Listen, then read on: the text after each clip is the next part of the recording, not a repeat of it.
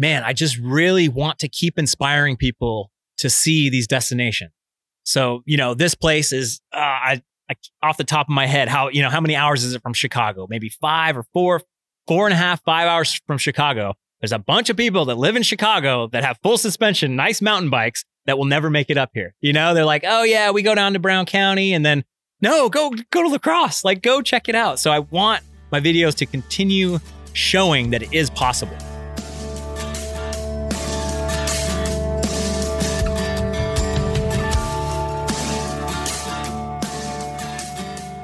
Welcome to Trail EAffect. I am your host, Josh Blum.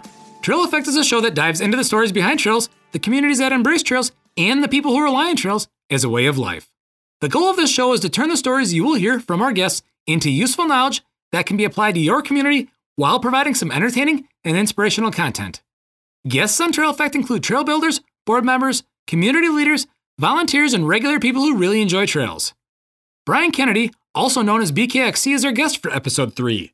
Note, this episode first aired on September 21st of 2020. Brian has taken his passion for traveling and mountain biking and combined the two to create the YouTube channel BKXC. Take a listen and learn how Brian did this and how Brian wants to motivate others to get out and explore new trails and communities. This episode was recorded during Brian's 50 state shred stop in La Crosse, Wisconsin.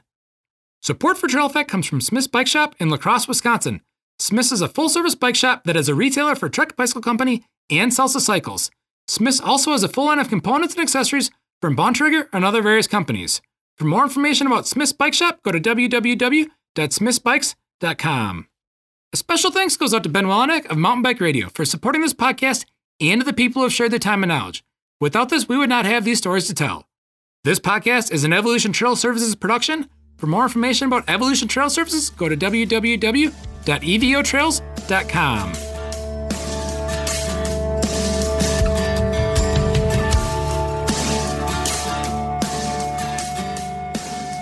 I have Brian Kennedy, otherwise known as uh, BKXC, who is a uh, another YouTube sensation. Um, he's got like 370,000 subscribers. He does some awesome point of view mountain biking all over the world, showing off the greatest trails for people to see and inspire people to to get out and ride. So, welcome, Brian. What's the what's the BKXC backstory? Like, where are you from, and what you know?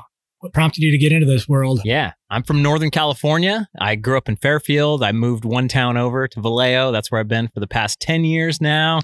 And yeah, I just got into mountain biking. I always wanted to build some kind of weird business where I could ride my bike on the side. I was always like, oh, I could have some YouTube channel or have some kind of internet marketing thing to just to have tons of free time to go on international mountain bike trips, local mountain bike trips, just mountain bike more often.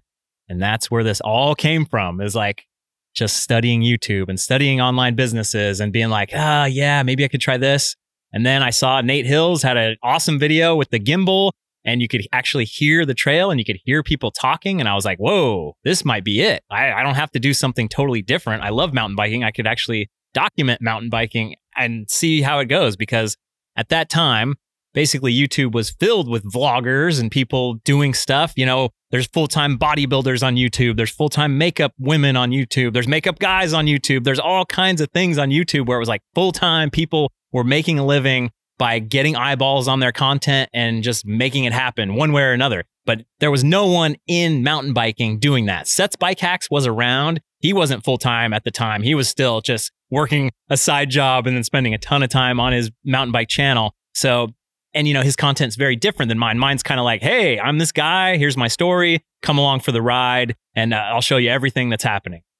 So obviously you know you had a corporate gig before you did this. What are you know what's some of the inspiration you had to actually get you to make that leap and and basically leave that security of a of a regular job nine to five to get you into this whole world? Man that is the craziest thing is when i started my channel I felt like, oh man, there's people commenting, there's people finding it. There's how is this possible? Just out of starting with nothing, all of a sudden, you know, 100 scri- subscribers, 200 subscribers, like, whoa, this is crazy. Oh, my view, my video got a thousand views. How, who, who are these thousand people? And so I basically knew eh, within the YouTube universe how I was doing and how I bet if I had 75,000 subscribers, I could actually make a full time living on YouTube. And then it probably would take a year to do that. all the math in my head was kind of like, I could totally do this. I can totally make this work. And it was still a crazy weight to be able to just like walk into my boss's office to tell my mom and dad to be like, hey, I'm going to go do this thing. It's like, you know, an, an actor trying to go to Hollywood. It's just one in a billion, one in a million, maybe is even a little too, uh, like it's less than one in a million to be like, hey, I'm going to go chase this dream. Except for that, I kind of had proven it enough and have an audience enough to be like, ah, let's do this. So I think I, I, I always get this number wrong, but I think I quit around 7,000 subscribers, somewhere between five and 10,000 subscribers, where it's like your YouTube revenue is like 500 bucks a month or something like that, you know, maybe 400 bucks a month and then some Amazon affiliate stuff that might be 50 bucks a month of like, hey, somebody bought something through my link. So I got a little kickback. And, but still, even knowing like, oh, this YouTube thing, it's going to work. Whatever I'm doing, people connect with it. They're not just beating me down from the start. Even if I look back those videos, they're kind of crappy, but they're still kind of entertaining. Somehow I still had all the jokes and all the off the top of my head kind of stuff, which is basically the backbone of my channel. And so still it was so hard so hard. So like i watched a lot of casey neistat videos back then. He was doing those videos his daily vlog and he had several little inspirational videos that i would watch like two or three times and his little nuggets of you got to do it. You got to chase what you're going after and you know different self-help books and just a million different things. There's i, I can just like it took a tapestry. It took like a hundred different things to actually be like Yes, this is something people do. Every business, everyone looks at big business like, oh man, these evil big businesses. It all started with one person that was willing to take that risk and, like, oh, second mortgage on the house and going all in. And maybe it worked, maybe it didn't. There's a ton of them that never work, but it's always someone willing to make a risk, take a risk to make something awesome. So, has there been, with the growth of the channel, obviously, it's been pretty consistent, you know, has there been a common theme that you get in your comments from your viewers, you know, that really that you think really brings people in? Yeah, I think people love that I'm a regular guy. I get that a lot. And it's a it's a it's a compliment for sure. It's a little bit of an insult too, you know, but it's I I connect, you know, that people see these trails and like, "Man, if I if he can do it, I can do it." And uh, I kind of like, there's some of the stuff I ride, like the GoPro never shows it off and never really does it justice. But it really is. I show my faults. I show who I am. And I think it's in this world, we don't want people to see who we really are. We, we try to put up a wall. We try to, you know, if you're short, you're, you, you got to look taller. If you're skinny, you got to get muscles. If you're fat, you got to get skinnier. You know, it's like we're constantly in this thing of like, oh, if people really see who I am, they're never going to like me.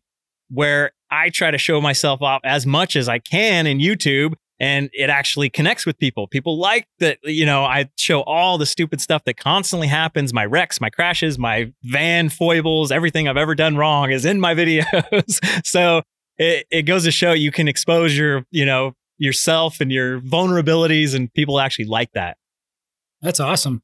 So, in looking at some of your content, one of the things that really caught my attention was your the, the multiple trips you've taken to Quebec City, and I'm not even going to try to pronounce Sentiers du Moulin. Yeah, exactly. That's a, that's what I was not going to try to pronounce.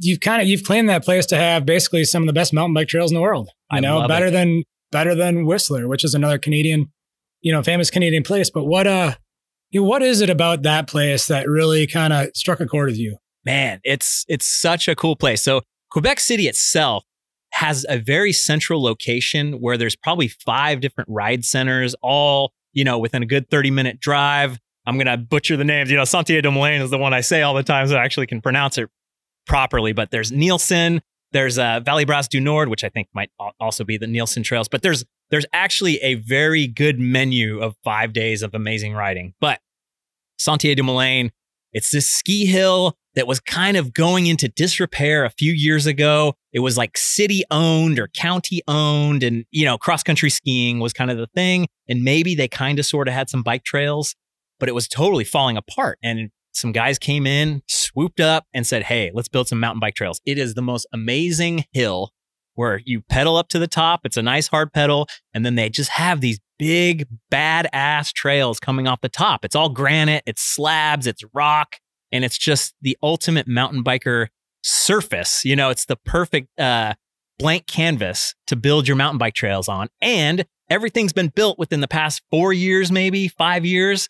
If we think back to bikes seven years ago, eight years ago, they all kind of suck. Mm-hmm. and if you actually go back to your bike that was 10 years old, you're like, wow, this, how can this be so crappy? We thought this was the best. And we all complain that bikes are so expensive, but we're spending all that money and people are pouring that research and development back into making our bikes so good. So if you build a trail center today, it's going to be amazing because it's all built for these big time enduro bikes. And wow, the things that your bike can do, your mind doesn't even think you can do it. And they have just perfectly sh- struck while the iron is hot to create something. They're building more trails every year. They actually set out to be an expert level trail system too. They didn't say like, "Hey, we're going to build the greens and we're going to build the blues and then we're going to." They said, "No, this is what we're going to do. We're going to stick to blacks and double blacks." And it is just spectacular. The borders closed this year, so I'm not going to get there. I was in Maine. It's like 4 hours away and I was like, "No." So I'll be back next year for sure. Cool. Aside from Quebec City, is there another place or region in the world because you've been all over the world that really kind of struck a chord with you, left a good lasting impression and it could be trails related or just community related that that you really like? You know, I'll have to do an honorable mention first. Roanoke, Virginia. I just passed through there on the 50 state shred. I'm trying to ride all 50 states uh, on my YouTube channel this year, and it's going better than you would think with the COVID and the shutdowns and everything. But I rode Carvin's Cove out there and I met so many cool people. And, you know, I do a lot of Trailforks, self guiding. I look at Trailforks and seeing like, oh, wow, there's probably five good days of riding out there in Roanoke. So Roanoke is like dog eared for me to get back to and spend more time. But I think the number one mecca of mountain biking communities right now is Asheville. It's the Western North Carolina area. There's Hendersonville, there's Brevard, there's Asheville, and the amount of riding out there is unreal. It is such a bike community. The mountain bike community is like they they see that it's happening. You know, you have Bentonville where through through active force, you know, through money, through like total passion, those Walmart guys have been able to create something out of thin air, which now the snowball's rolling and rolling and rolling. And Bentonville's amazing. I haven't been back there in a couple years actually. But uh, Asheville has this really amazing momentum where there's mountain bike companies there, Industry Nine, Cane Creek. There's all these like parks popping up. There is stuff happening. And of course, you've got Pisgah Forest, which is rugged, nasty, amazing riding. So for my money right now, you know, people always ask me, where would you move to if you're going to move to someplace? It would be the Asheville metro area. I think closer to Brevard, closer to Hendersonville. It's a bit further south, but that's where DuPont and Pisgah are closer to that access. So you're from Northern California. Um, one of the other places I want to talk to you about, because I have a friend that lives out there, is uh, is the Lost Sierra or Downieville. You know, let's talk a little bit about Downieville and what you know how that's been, because I'm sure you've ridden there quite a bit with it, with yeah. the location of it. Downieville is an amazing place because I've probably been riding out there. And when I say riding out there, the Downieville downhill, that's kind of what 99.9% of people go down. You get a shuttle, Yuba Expeditions. There's also Downieville out, Outfitters. They, you know, they take a shuttle to the top of Packer Saddle. I think it's a 6,000 foot descent. If, if uh, memory serves me right, that's funny. I've done it so many times and I don't know the actual numbers, but uh, that's what 99% of people do. They take the shuttle up and they ride down and it is an absolute blast. You know, it can take people five hours to get down. It takes some people less than an hour to get down. It's chunky. There's all this stuff, but it's just an amazing ecosystem, and it's it's still evolving because they have the Sierra Buttes Trail Stewardship, and they're trying to do everything the right way. It all started with these moto trails. It's all very motorcycle, dirt bike heavy stuff. And, and Greg Williams, I believe is his name. I'm going to mess that up, but uh, he saw the vision of mountain biking. And we're talking 20 years ago, maybe 25 years ago, long, long time ago. And he started it little by little by little, getting access, getting trails built, doing everything the right way through like permitting and all this stuff. California is a bit of a tough, tough sell sometimes, even in the most rural counties where there's nothing going on whatsoever. And these people are trying to build a mountain bike economy. And slowly and slowly, and even over the past, you know, five years, things are really moving and moving. And now they rent e bikes because there's giant, giant rides out there. If you get dropped off at the Packer Saddle and decide to go off the map or on the map still, but you know, 99% of the people go down the Downieville downhill. You this, this, and this. This is what you do. But off the menu stuff, the little hidden gems, that stuff I haven't even explored. And I'm like dying to get out there and see the real deal. yeah, it's just very inspiring to see that everything takes 20 years of Oh. like planning one little tree at a time. This, this, advocating, getting it done, having get, oh, oh, we got this thing. Oh no, it got taken away. Oh, two steps forward, three steps back, two steps forward, one step back. So mountain biking is still so young and we still just don't have that real cohesiveness of everyone getting together and being like, no, I'm going to step up. I'm going to fight for this. Let's get together. Let's make this happen. That's awesome. So we're as we're hanging out, we're we're we didn't talk about this in the beginning of the show. We're actually at the Luth Park Bicycle Playground here in La Crosse, and so you're in the middle of your 50 state shred, you know, so which has brought you here to the Driftless area in La Crosse, Wisconsin. Well, first of all, let's talk about your 50 state shred. Yeah. So, like, how's that been going? Obviously, you know, we are in the middle of a pandemic, and so that has probably change the, the dynamic of things. But how has that been overall? Like, that's your goal this year is Yeah. to hit 50 states. It's been really fantastic. And it's nice having the van because I can be pretty self contained. You know, some of the more uh, lockdown states like Maine and New Hampshire and stuff, I didn't even have to interact with anyone. I could just like roll in the van, sleep over here, go ride the trail, and then get out of town kind of thing. Like, hey, I didn't interact with anyone. It's good. I'm, I'm, I'm solid. And, you know, getting little curbside delivery. I'm doing a lot of that and stuff. But just overall, it's been awesome. Like every place has a little something amazing. And that was the goal is there's got to be more out there that people haven't seen, that people are putting work in. And uh, man, all these state, I'm at state number 36, I think today. And I, if I think back, I started in January. It seems so long ago. It seems like a different world, obviously pre-COVID Sorta and was. everything. and, uh, just all these places I've been, all these rides I've been, all these people I've met, and just so many people coming together to make stuff happen. And, uh, yeah, Josh's little email signature he, it's such a perfect, inspiring quote that the world is run by the people who show up. And uh, I, I think people think they got to be an expert at something. They got to be this and that. I, I need a million bucks. You just have to show up and maybe get a friend to show up. And then you learn and you watch some YouTube videos, whatever you're trying to do, whether it's lobby Congress or ride a technical trail or learn how to jump. Uh, you can do it. You just have to show up. Yep, exactly. So, has there been any any surprises, any community communities or trail systems that you've came across so far that you know, kind of like like we asked earlier, it's left an impression that you maybe didn't think would be that great, or you just didn't know?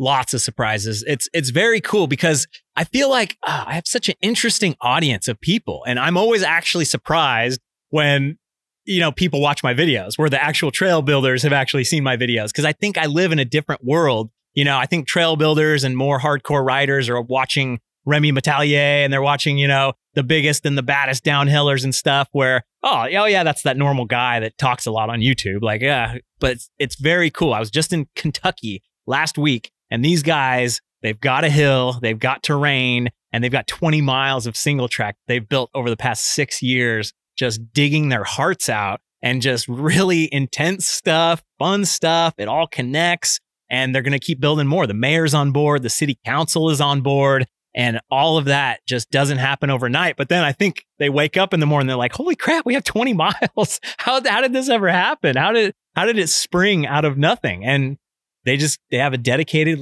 group of people. And now, you know, this, uh, that area of Kentucky, coal mine country, total collapse of the economy. Everyone moves out. What this is, there's no jobs here anymore.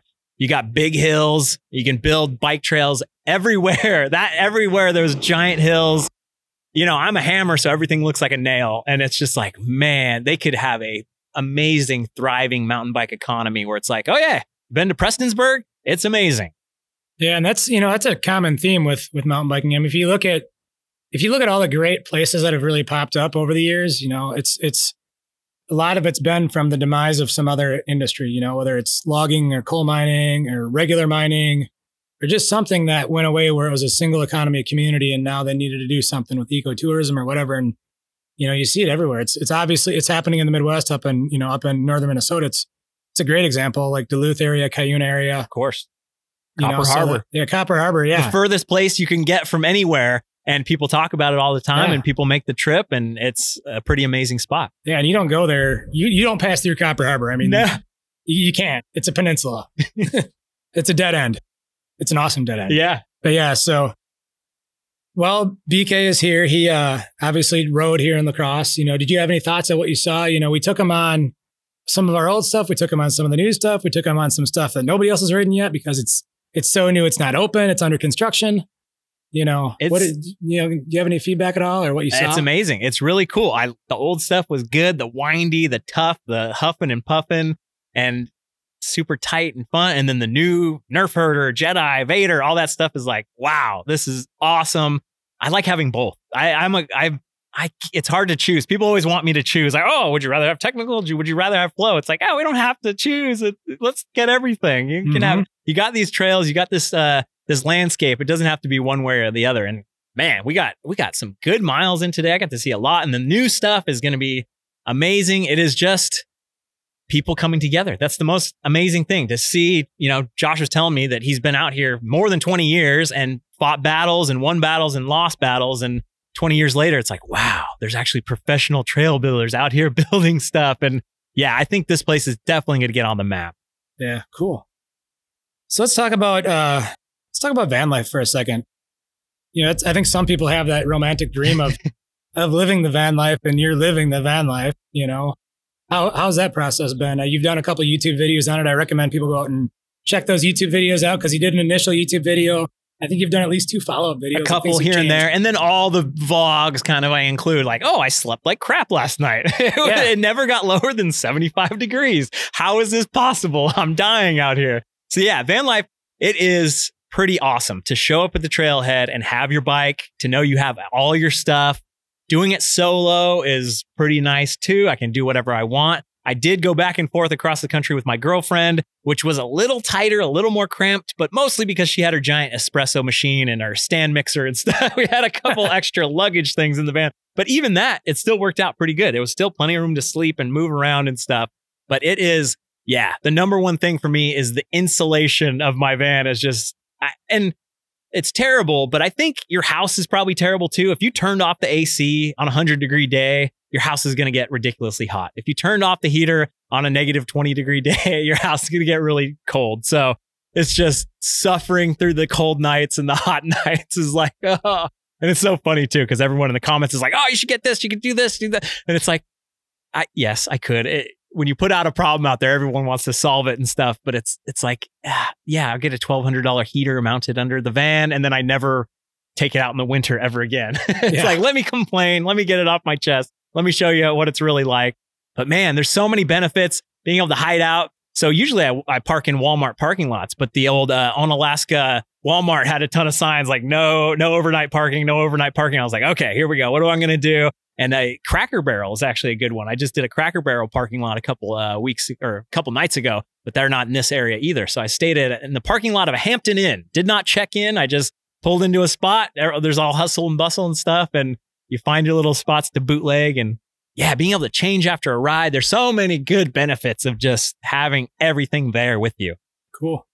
So let's talk about some of your partners. I know you, um, if, if you've been following BK along for a, a couple years, he's talked about how he kind of really wants to do things his way, like doesn't want to be dictated by, you know, any certain companies, but you do have some partners out there, some sponsors. Let's talk about maybe some of those different companies that you have decided to partner with and maybe why. Yeah, Ibis is my big sponsor for this year.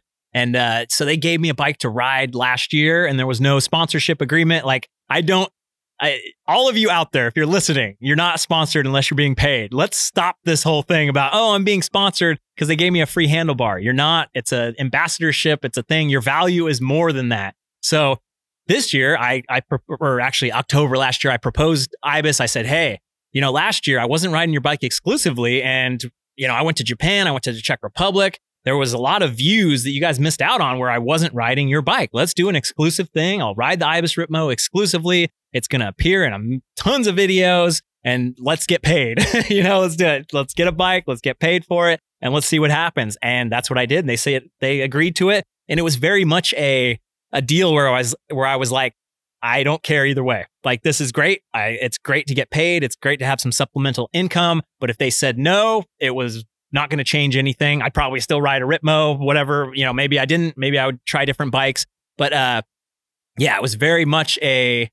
I'm doing so well with Patreon and YouTube advertising that I am very insulated from having to beg, borrow, or steal or hustle that much. I still like to hustle a little bit. I had a Whoop sponsorship. That's the Whoop strap. That's like, you know, the fitness tracker thing. And they were a very good partner. But then once the pandemic hit, I was like, oh, I feel like I'm going to be talking about this product that's expensive and everyone's going to be losing their jobs. And I'm like, ah, I don't want to hit people over the head with, hey, buy this thing, buy this thing. So I, I kind of ended that prematurely just to be like, ah, it just didn't feel right. So yeah, the, the partnerships have been good. I can pick my spots. I always wanted this to be a fan funded thing to be able to build it on my terms and Patreon is definitely the number one thing with that. And, you know, for three bucks a month, people can see my videos early you know, extended cuts. And I have almost 2,000 people doing that, which is just amazing. It's every month I get a check. It's like my real paycheck where YouTube advertising money goes up, it goes down. You have no control. You have no idea why things are going up or why things are going down. It's like, oh, it was $5,000 this month. It was 500 bucks the next month. Who knows? Who cares? Don't even think about it and don't rely on it. But Patreon is a very good thing because it's people are buying in. You know, they're like, "Hey, I like this. I and I try to make it transactional. I don't want, you know, that you're getting early videos, you get a podcast. It's not a donation. The last thing I want it to be is a donation. It's just, it's three bucks. That's what it is. Come and get it. Awesome. That's great. My next question was going to be the Patreon, yeah. which you covered, you know, what kind of content you cover and whatnot. So, you know, as we sit here, you know, we're in, we're recording this in mid to late summer of, of 2020. You know, the, the 2020 goal for BKXC was to do this 50 state shred, but you know, clearly you got to start thinking about 2021 and beyond. You know, what do you, what do you have on your mind for what kind of adventures you might look into next after, you know, post pandemic? You know, what do you, what would you like to see? Or has there been a theme that people have continued to ask for? It's interesting because that's the best thing about 2020 is that I only had to worry about getting to the different states. I didn't have to think about, oh, what about this content? So I've been able to just totally always think about, okay, 2021, what should I do? How sh- where should I go? What kind of themes should I do? What kind of stories should I tell? And I've got a lot of stuff kicking around. One of the big ones is like a big bike packing trip. People love the bike packing. I've done bike packing one time on my channel and just people absolutely loved it in the Chilcotins in uh, BC. And it was fantastic. And I want to get back, maybe not get back there, maybe do the Colorado Trail, maybe do the Arizona Trail. There's so many different bike packing adventures. And I think connects with people because it's this big outdoor adventure thing. Yeah, that's awesome. One of the things that people probably don't know is the workload on the back end. Yeah, how much, you know, what, you know, everybody sees what you produce and it's like anything in life. You see the final product. It's yeah. like, it's like the, the awesome band, you know, like, oh, you came out with a sweet album. Well, what went into that? Like, how much, like, how much actually went into that? So, what do you, what kind of, like, what are your, what's your effort like, or what do you actually do? You know, the stuff, the behind the scenes stuff that goes into each one of your videos. Yeah, I would say kind of make this realistic. Exactly. You know, it's funny because I it almost always works out. A day of writing is a day of editing. So, you know, maybe five or six hours of editing per video, sometimes faster, sometimes way longer. It's just kind of a weird thing, but it's always like, okay, you spend one day writing, you spend one day editing. Very rarely will I ever get back to the van, dump the footage, and then like start editing it that same day. It's like mostly it's like, oh, after a ride, you chill out, you eat, and then right now I'm driving, you know, five hours this way or 10 hours that way kind of thing to move on to the next thing. So I've been doing a lot of blocking of like, okay, I'm going to hunker down here for five days, try to edit as many videos as I can, have a decent internet connection and get it out. But yeah, it's definitely, I, I was thinking about this recently on during the drive up here, actually, of like if I had to quantify, because people are always interested, like, oh, how many hours a week or how many days? And it's like, it's, I have such flexibility in my time. I really own my time however I want it to be. But I also have to get two videos out a week and I have Patreon people that are depending on me and I take it very seriously of like, I'm going to get these videos out. And so I've, I've taken maybe a few days off here and there where I never even looked at an email, stuff like that. But mostly it's probably seven days a week of, of doing a little bit here, a little bit there, working on this, working on that, getting this done, scheduling this, interacting. There's, it's all consuming, but it's all I ever wanted was something that was all consuming where I can just pour my life into it. And there's no floor to how little I can make, and there's no ceiling to how much I can make too. So it's kind of a double edged sword. Yeah, that's that's the amazing part. Well, in closing, you know, at the end of the day, what are your, you know, if you had a crystal ball, what are your goals with your channel or you know, like, you know, looking five, five years down the road, you know, what, what kind of impression are you looking to, to leave? Man, I just really want to keep inspiring people to see these destinations. So, you know, this place is, uh, I, I, off the top of my head, how, you know, how many hours is it from Chicago? Maybe five or four, four and a half, five hours. Four and a half, five hours from Chicago. There's a bunch of people that live in Chicago that have full suspension, nice mountain bikes that will never make it up here. You know, they're like, oh yeah, we go down to Brown County and then no, go go to La Crosse, Like go check it out. So I want my videos to continue showing that it is possible.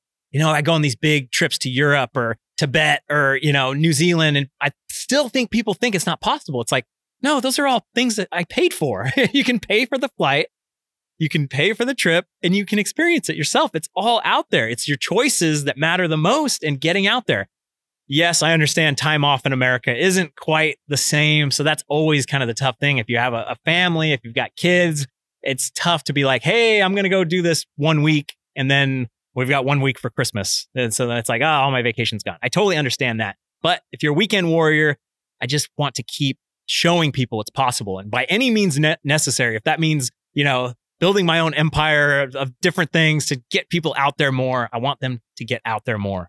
I don't care if you watch the videos. I care if you go out and ride and visit these places. Well, and some of the places you visited have full on outfitters where they can you or they can curate the experience for you. So you just you you basically sign up. I think Switzerland was a place. Um, exactly. There's a lot mistaken. on the menu out there. You just have to dig and look. And that's the thing. When a mountain bike destination gets big enough, it can support like Asheville. I think they could support like a full on five day trip, and they do. Chasing Epic, the a company that I partner with, Steve's got like a four day trip where it's like, hey, you get here, we do four days of riding, you've got the accommodation, you got the food, and all of a sudden that just brings it up another level of amazing possibility. Yeah, because you don't even have to think about it. You just got to show up. Exactly. And you got, I mean, that's that's one of my frustrations that I've had when you just go the Trailforks route is like you, you get to the place, you get on a trail, you're riding the trail, and you're like, well, you know, this probably would ride better the other way. There's a lot of pain there, and that's really if, if we talk about five years, if we talk about 10 years from now,